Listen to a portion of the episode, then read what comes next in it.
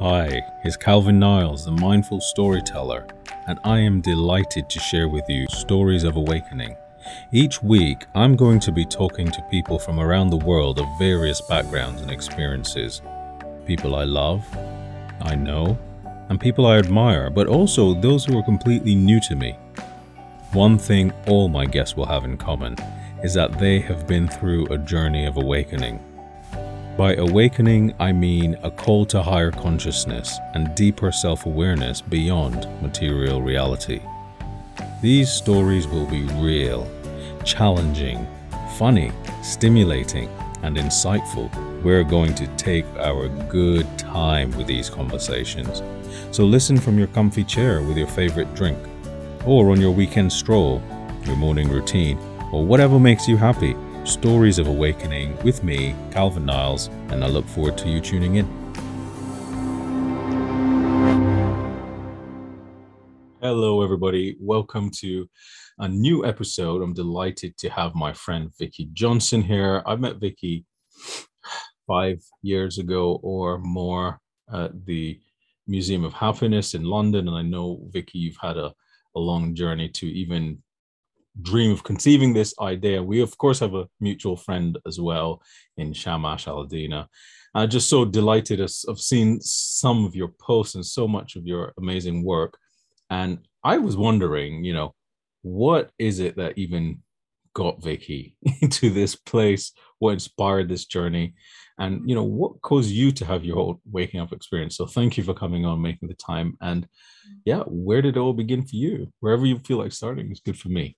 Um, okay, so where did it all start for me? Um, I think there was some early seeds planted in my childhood that got me really curious about what is happiness, what is peacefulness.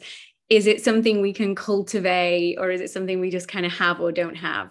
Um, so there was a lot of mental health uh, challenges in my family. I saw a lot of my loved ones suffer quite early on, actually, um, with their mental and emotional well-being. Um, and then I went on to work in mental health. So I was working with young people. Um, a lot of them were in crisis. So a lot of them were in a place of their mental health was so bad that they were like, I don't see how I can continue living with this level of pain and suffering. I was doing my best to support them, and I was finding it quite challenging as well to hold all of this suffering. Um, and again, that same question came up. That voice within inside of me is, you know, is happiness and peacefulness something we can learn? How do we better take care of ourselves? Um, and then I met Shamash Alidina, so our mutual friend. Um, he is um, yeah, quite a famous mindfulness and meditation teacher. And we just had this chance, kind of beautiful. I don't, I mean, I think it was a miracle that we met, not a chance. Um, and he invited me on a mindfulness and meditation retreat that he was running in, in uh, Morocco that was the moment for me actually um it almost like cracked my heart open and answered quite a lot of the questions that I was holding in my heart. You know, can we make friends with our mind? Can we cultivate a state of peacefulness and relaxation? Is there a level of waking up that we can that can we go on that journey? Is it something we can actually all take ownership on and kind of take that step towards it? And I realized I think the answer is yes. So, what I found with this kind of week long uh, mindfulness and meditation retreat, and Shamash calls it kindfulness. So, it's mindfulness and meditation with a whole load of kindness and compassion. And, you know, something shifted in me. I was like, I think this is um, part of my mission and calling in life. Um, and Shamash felt the same.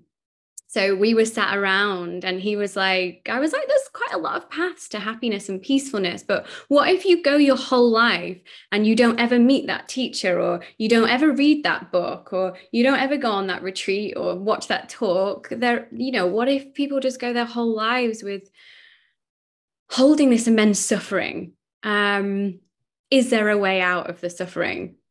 And so we just were kind of, you know, back and forth, back, back and forth. And we said, you know, maybe we should do an event where we explore all the different ways to alleviate suffering. And I was like, that feels quite morbid. Maybe we need to make more of a focus on happiness. Um, so we ended up doing a pop up museum of happiness in Spitalfields Market in London. And we'd never run an event for more than like 40 people before and we didn't know if it was just a crazy weird idea. We were like okay museum of happiness. We were like we'll do a pop-up museum of happiness. We'll have psychologists scientists neuroscientists yoga teachers mindfulness teachers um, doctors of self-compassion um, origami craft silent disco ball pools. Like there was a real sense of like joy and peace and how do we mm-hmm. cultivate it. Yeah. Um and it went viral on Facebook, got seen by a million people, and we had 10,000 people sign up within kind of two weeks. And we were like, oh my goodness, this this thing has got an energy of its own. It's beyond us. Yeah. Um, and we did. We had 10,000 people come. Wow. Um, and that is what and people from all walks of life as well um, every age every walk of life um, and we realize okay people do want to explore the science and art of happiness.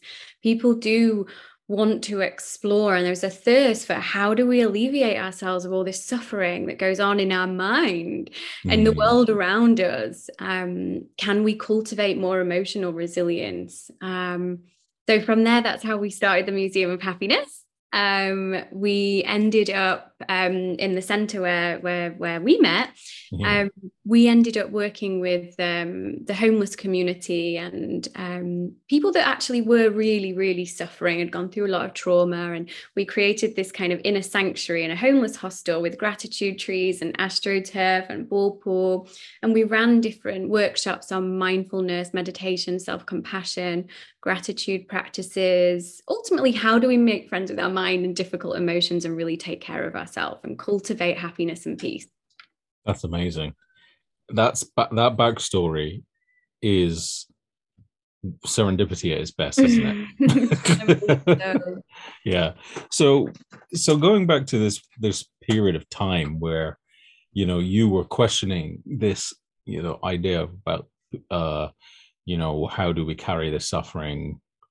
I, I, mean i'm guessing you probably felt very i can imagine you probably felt really heavy at the time because of the work i guess you were doing. Mm-hmm. um, was it primarily driven by that work the youth work and you know you know you were trying to essentially intervene with people who were having suicidal experiences thoughts and so on?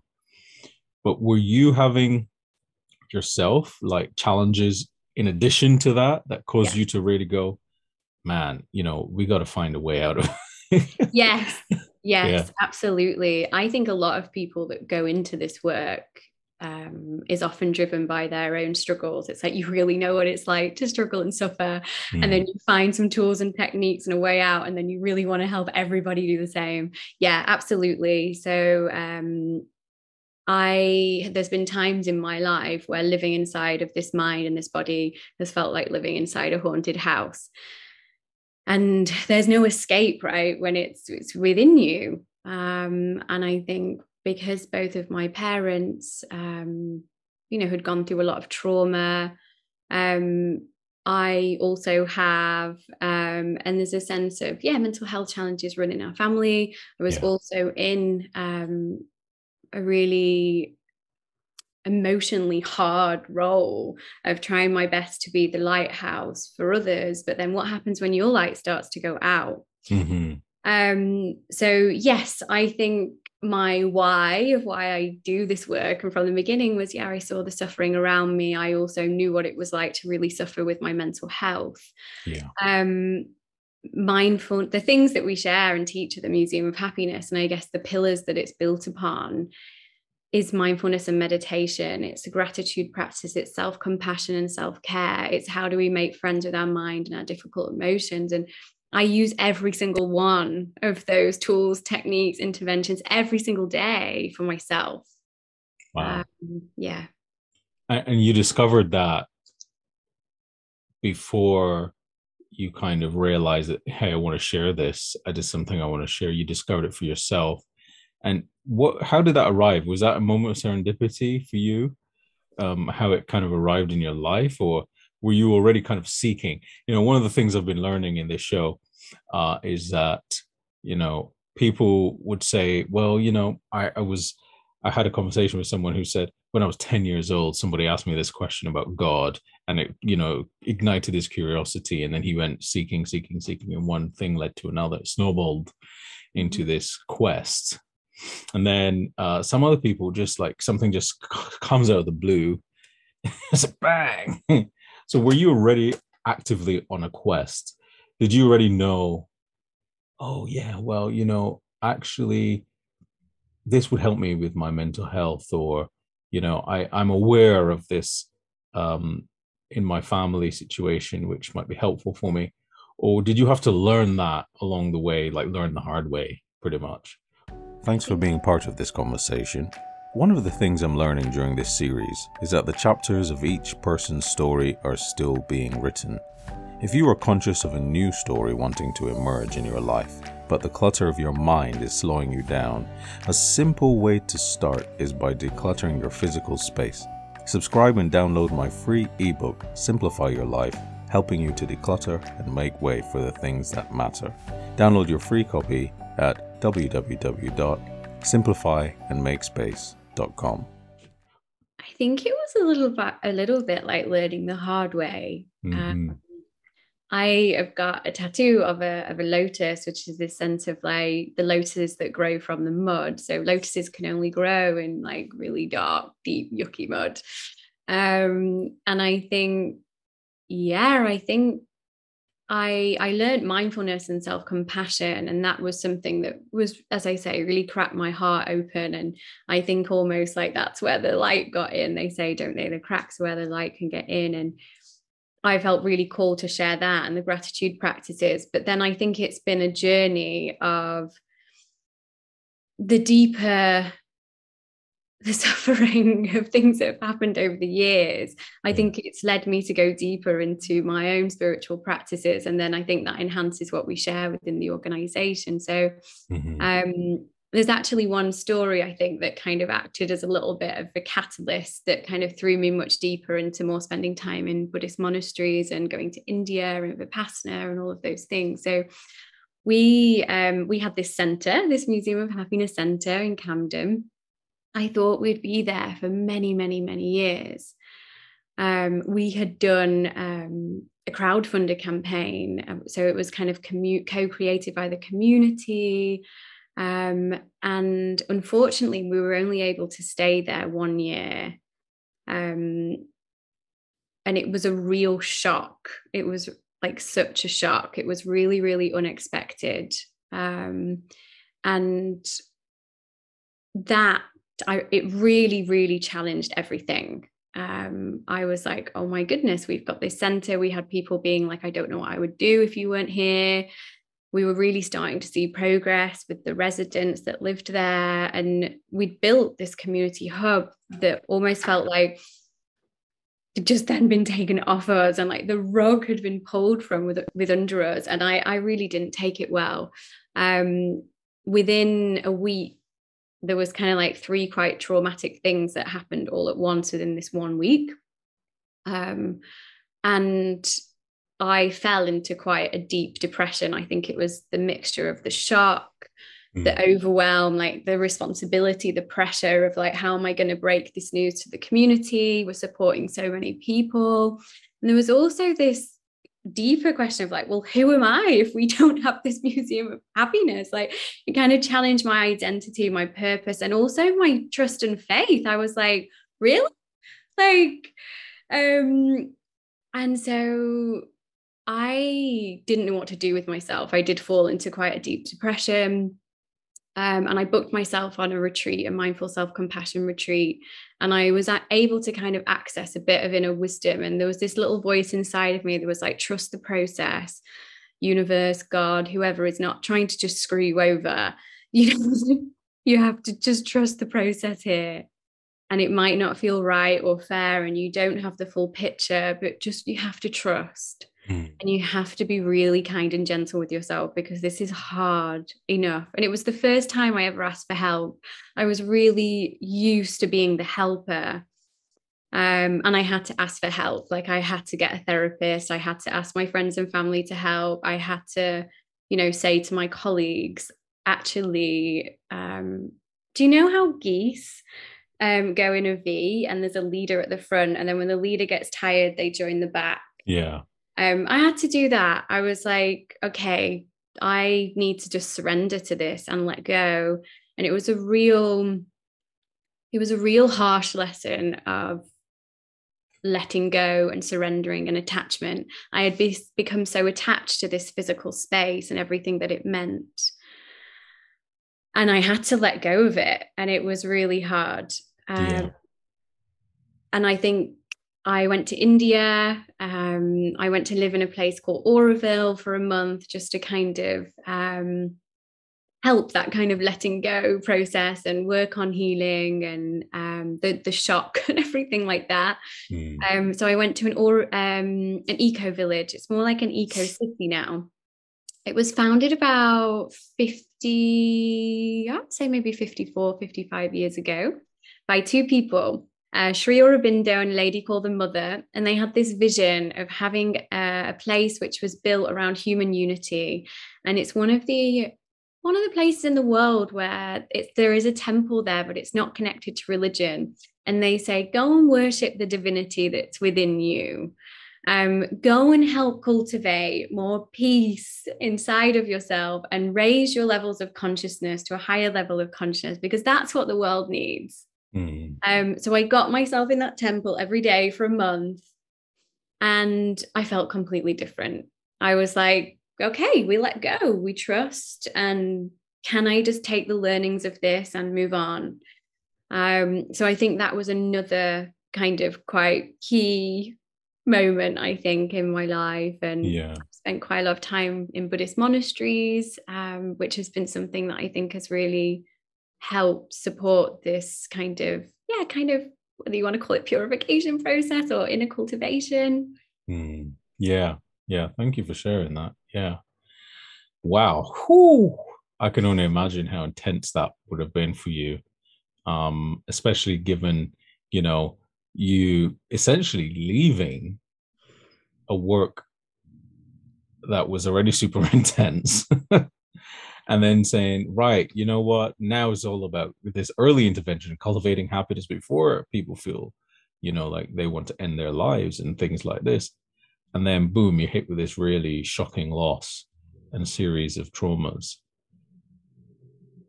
Did you already know about all of this kind of, you know, Buddhist retreats and you know the Auroville and all of these kinds of places already. You already had that in your consciousness, in your vernacular, uh, or or did you kind of had to grow into this space? What fueled that? And the reason I'm asking is because I'm thinking about you know just like any anyone really would just not know certain words or certain practices unless they were born and raised in it yeah so you you ended up so gravitating towards the space which has served you really well.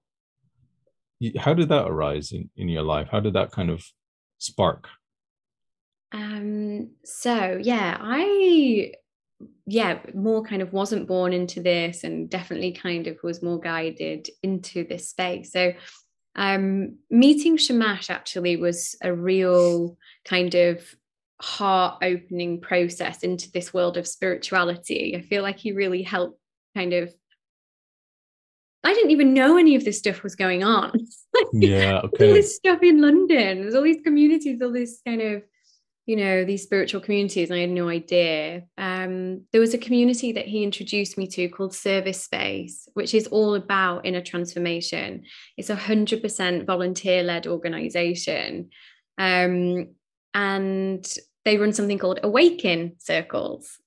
Um, so bringing together the kinship and the Awakin. Um, and they are actually they have been a huge part of kind of my journey of like i wouldn't have ever heard about auroville if it wasn't for them or vipassana or the, you know some of the words that i'm using about kind yeah. of cultivation. So they they were a huge part actually. All of their events are as a gift doesn't cost any money it's really beautiful uh community it's quite pure isn't it there's a purity like, about it there mm. i don't know if i know of another organization like them to be honest um, yeah they have really inspired my own personal journey and, and the Museum of Happiness.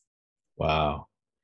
You know, you mentioned, um, I asked you that question because I, I was sort of reflecting myself, thinking about, you know, we've had uh, Bill O'Brien on here, who was a Jesuit priest. He was born into the Jesuits order, actually. So he was deeply schooled in Catholicism, of course, from the Jesuit uh, school. And um, he would, of course, had that language, and he actually had to go the opposite way, which was to break way. out. yeah. To break out of these things that he felt were confining or constraining his true spiritual growth, or at least the next stage of it. I don't want to say true, um, but for him, it became limiting. And then I think about myself, um, things that helped me. Uh, so of course, I'm I'm from a Christian background, and uh, when I say Christian background, I didn't go to church every Sunday. But I'm just thinking about some of the experiences that seem to arrive in my life were quite curious um, and I don't even remember how I found my first retreat. Um, I do. I also practice vipassana, and I don't even remember what made me pick that. I I didn't know anybody who did it. Oh yes, this was serendipity. I just remembered now. I was I ran a startup, and I was reading an article written by a founder of another startup, a very su- successful big thinking person in Spain. And he was talking about how meditation helped him with his startup or something. And the thing hit me so deep in my heart. The way he told that story, I just went, I'm doing that. Nothing, I've never seen anything online that's done that to me. Not a product, mm. Not you know not an experience. Um, and that really was helpful for me to it was like being you, you talked about being guided didn't you earlier? And i kind of recognize that. So this guidance that shows up mm-hmm. do you how do you know what's guiding you? And do you remember when you first were conscious of this guidance being there? You know where you were consciously tuning into there is a, something guiding me other than my own sort of logical mind. Yeah. Do you remember where you were, what you were doing, who you were with when it kind of hit you? I I think it came up most strongly where it was kind of undeniable where I couldn't really question it or challenge it anymore was when all the stuff was happening with the Camden space. Um, there was I felt like I was surrounded by chaos and so much suffering and just weird things would happen. Um like weird synchronicities that would just remind me that everything's going to be okay. It was like everywhere I went, there seemed to be some kind of message or reminder or some kind of synchronicity to the point where it would even show up in dreams with books just falling off the bookshelf or like people leaving gifts in the Museum of Happiness. There was just this pack of cards, which was, I think it was Gabby Bernstein, The Universe Has Got Your Back. I have no idea who left it. It was too big. I just went in one day and I and there was just this and there was just all this stuff and every time I meditated. So I think I think that inner guidance and something higher, it's there. But I think when there's so much chaos in our own mind and we don't have the stillness, we we can't access it because there's too much interference and busyness. Mm. So I think the more I was out in nature, the more I could feel more connected. Um, the more I went deeper into meditation, I feel like the interference dissolved a bit more and there was more of a kind of um felt more of like an undeniable like okay this is this is coming from from something higher it's not just me my little brain this yeah. but what i've realized as well is when things get really really really tough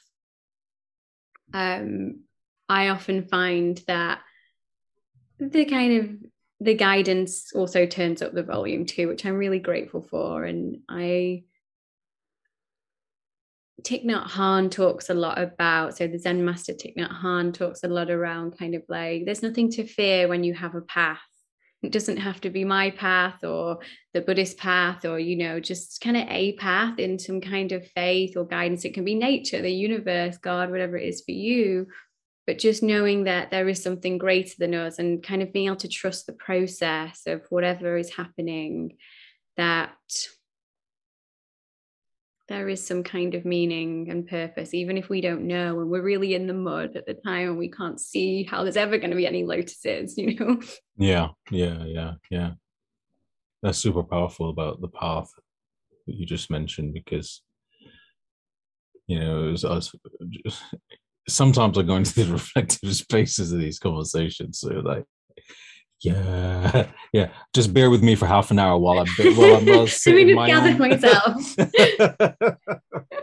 um, but yeah, so how is that showing up for you now? Like, how does Vicki Johnson now navigate this space? And and were there any sort of bigger experiences? Because I'm seeing that you know you have come through uh, a very specific. You've got a very insightful actually through your experience through your parents and your family and then yourself a really clear understanding of this um, importance of mental health um, and also some good insights as to the challenges that arise around that when you're not necessarily mentally well mm. and then you've taken that through to serving and you try to find this way. The seeking has come about you try to serve here serve there but you were still feeling the challenges yourself mm-hmm. and you were guided to this experience which challenged you. Probably one of the biggest challenges i'm guessing. Is that fair to say is one of the biggest challenges you've ever faced?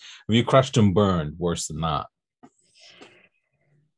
That was probably the biggest there was yeah there was a couple there was a couple of quite like big things that happened that week as well. Just just things like um something with family and then me and my partner that I was with at the time decided to break up. So there was kind of like big family kind of crisis um the museum crisis and then you know me and my partner deciding to because we were in a long distance relationship it was just too tough. So it was kind of three yeah. big things. So and then I guess there was probably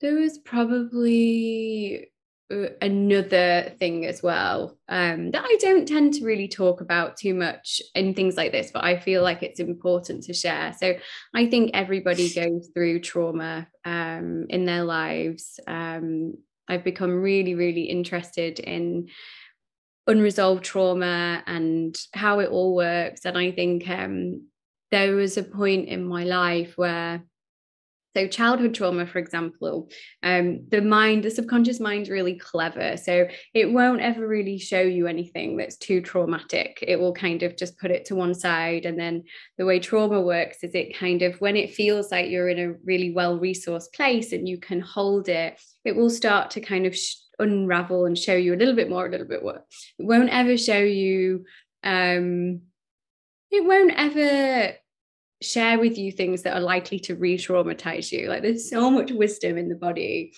So um yeah i think my whole life actually has been very much being around like working through unresolved childhood trauma. So my father for example um, because he had gone through a lot of trauma in his life um, he then grew up to be you know a traumatized adult um, he turned to alcohol um, as a way to kind of self medicate, which is what a lot of people do because it's so readily available. And um, I think back in that day and age as well, it's kind of like, I think it's only now that people feel a bit more comfortable with things like therapy and counseling, which was quite unspoken about and unheard of then. So there was quite, especially for men, right? Especially for men, especially like men couldn't, men couldn't be seen to be even talking about feelings really, really tough.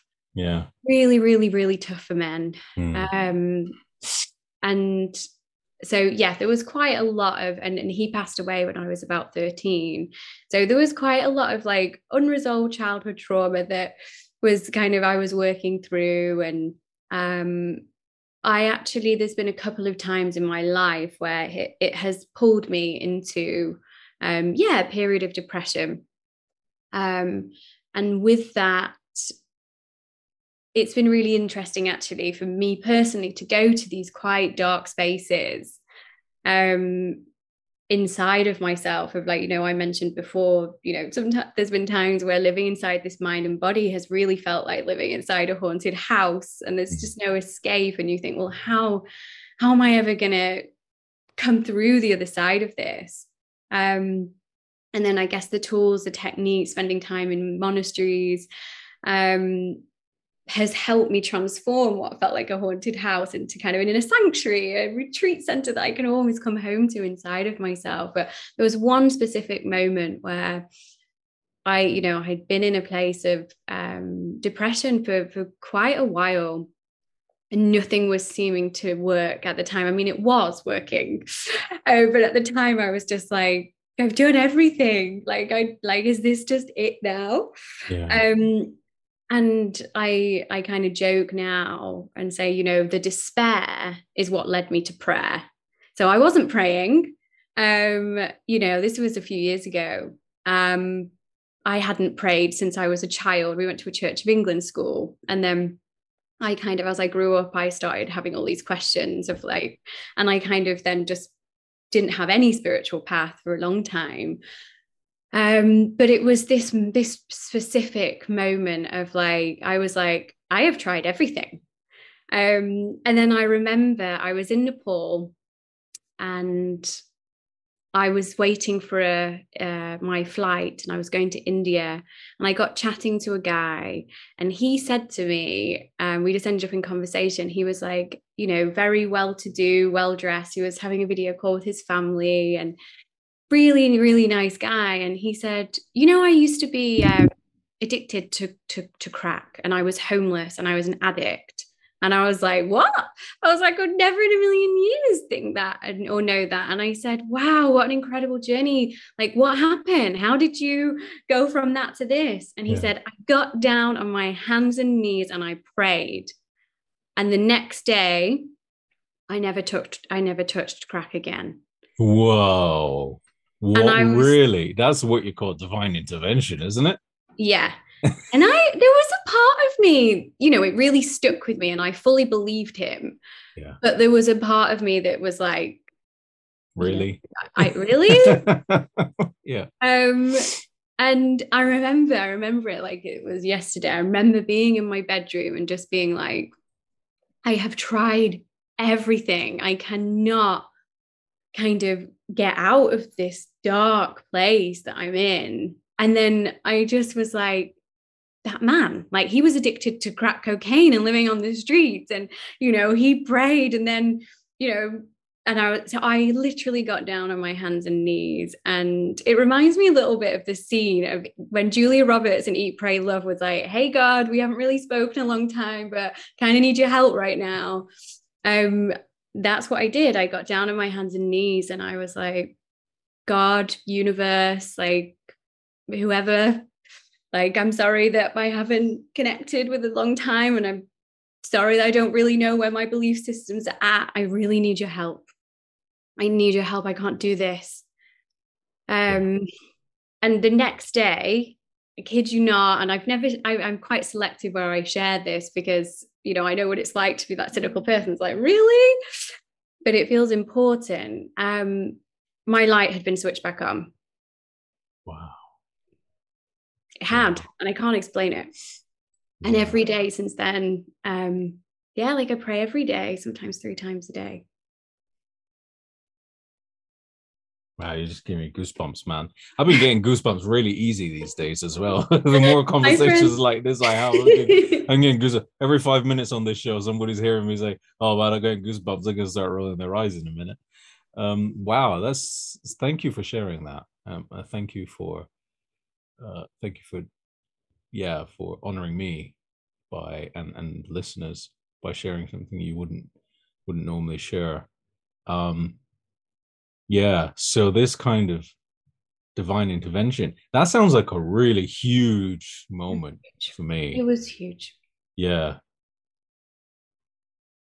It even sounds like after that, and I and I I hasten to say that I know challenges will keep coming. We all, if we're, if we're alive and we're not enlightened, then we're going to get them. oh, damn uh, but I guess I'm, I'm feeling like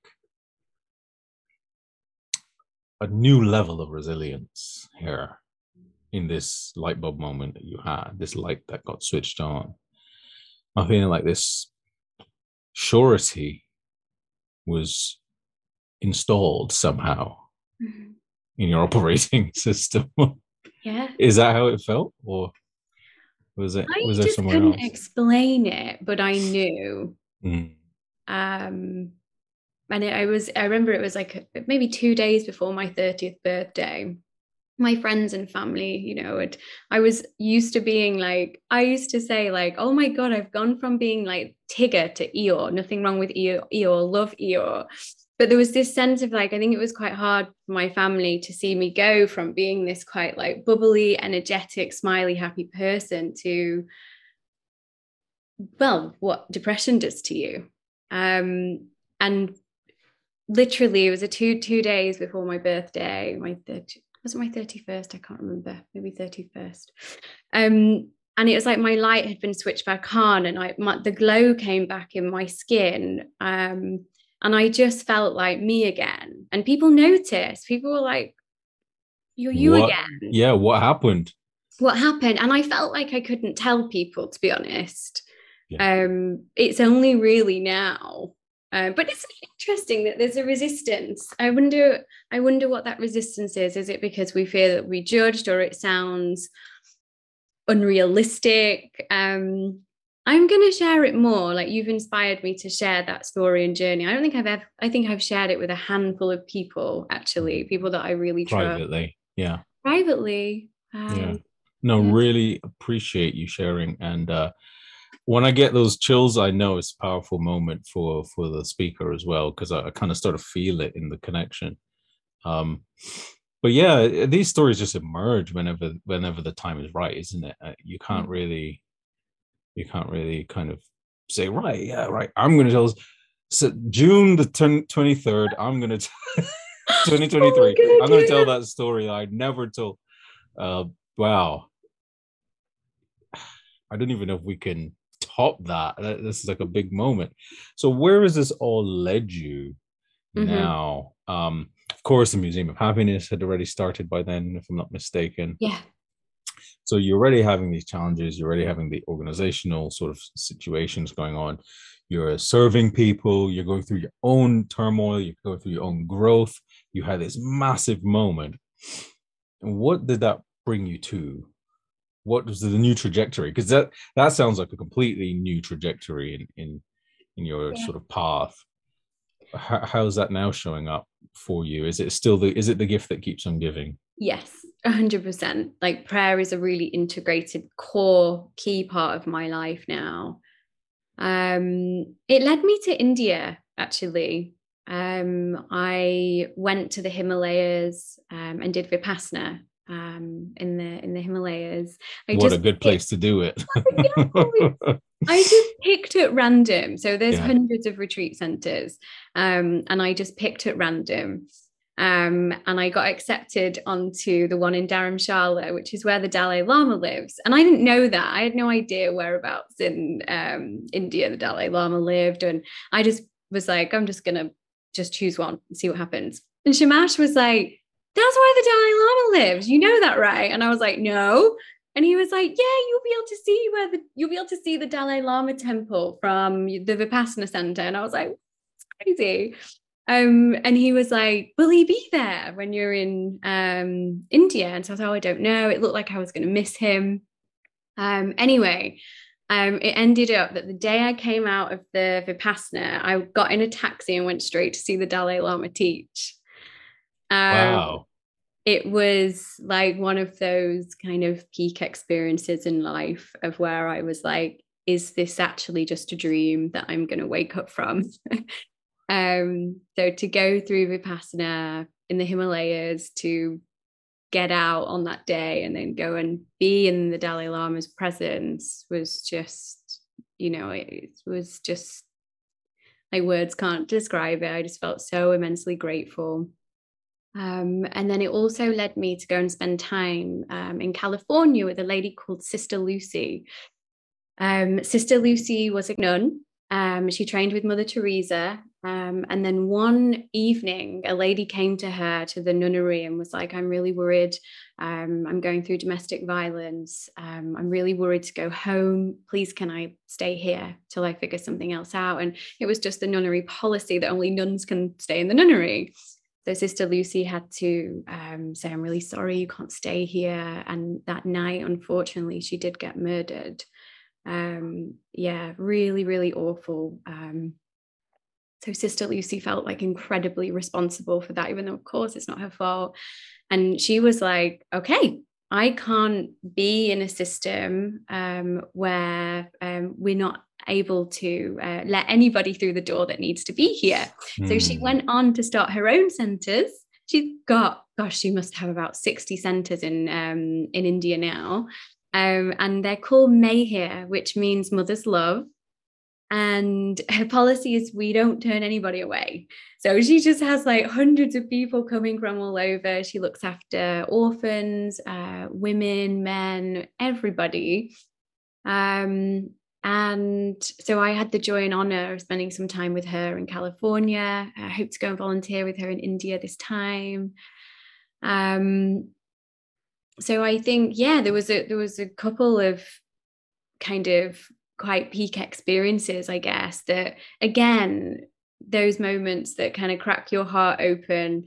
Yeah. And I think even being in the company of these people does something to your energy field. Mm. It's like they say energy is contagious. Um, being in Sister Lucy's present, I felt like her, I just kind of could piggyback off, off the back of her kind of peacefulness and love. And same yeah. with the Dalai Lama.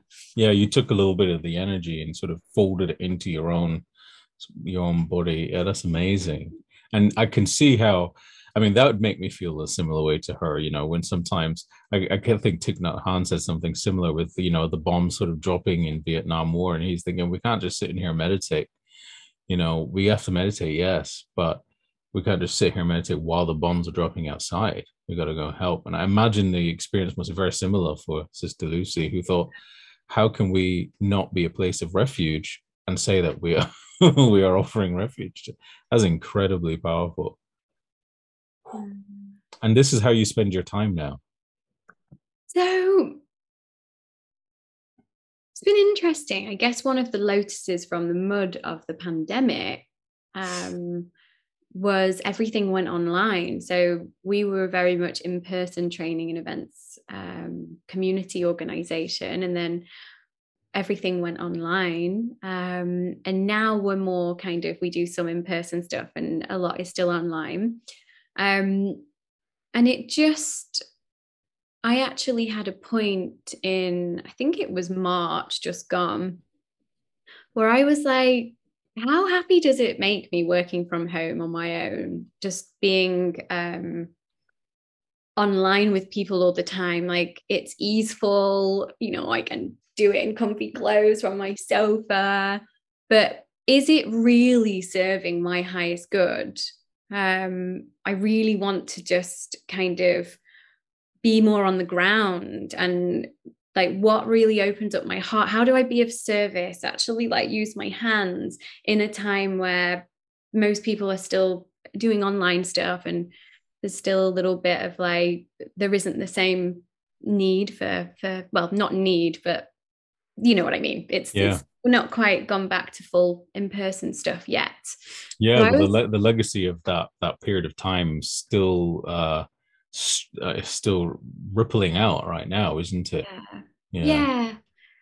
And so I was like, how do you use this um, to really work on your own inner transformation and what lights you up and what we say we we've got um, a happiness facilitator training so i train other people to do what i do um, and so we've got about 500 people now all over the world doing what i do in their local community. Nice. um, which is you know i'm so grateful for. Um, and i i talk a lot about you know those people end up being the lighthouses for their friend, friends family and community. But it's really important that we're we're doing things to keep our our soul alive. And you know i can't inspire anyone if i don't feel inspired or if i'm not feeling happy and peaceful. It's it's you know it's not the right space necessarily to be able to um you can't pour from an empty cup basically. Yeah is yeah. one of my favorite sayings. Yeah.